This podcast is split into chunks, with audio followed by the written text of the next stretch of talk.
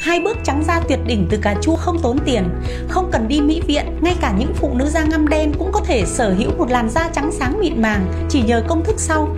Bước 1, lấy 1 phần 2 quả cà chua chín, đem rửa sạch, thái lát mỏng, thêm 3 thìa sữa chua không đường và một thìa mật ong nguyên chất, đem xay nhuyễn thành một hỗn hợp. Bước 2,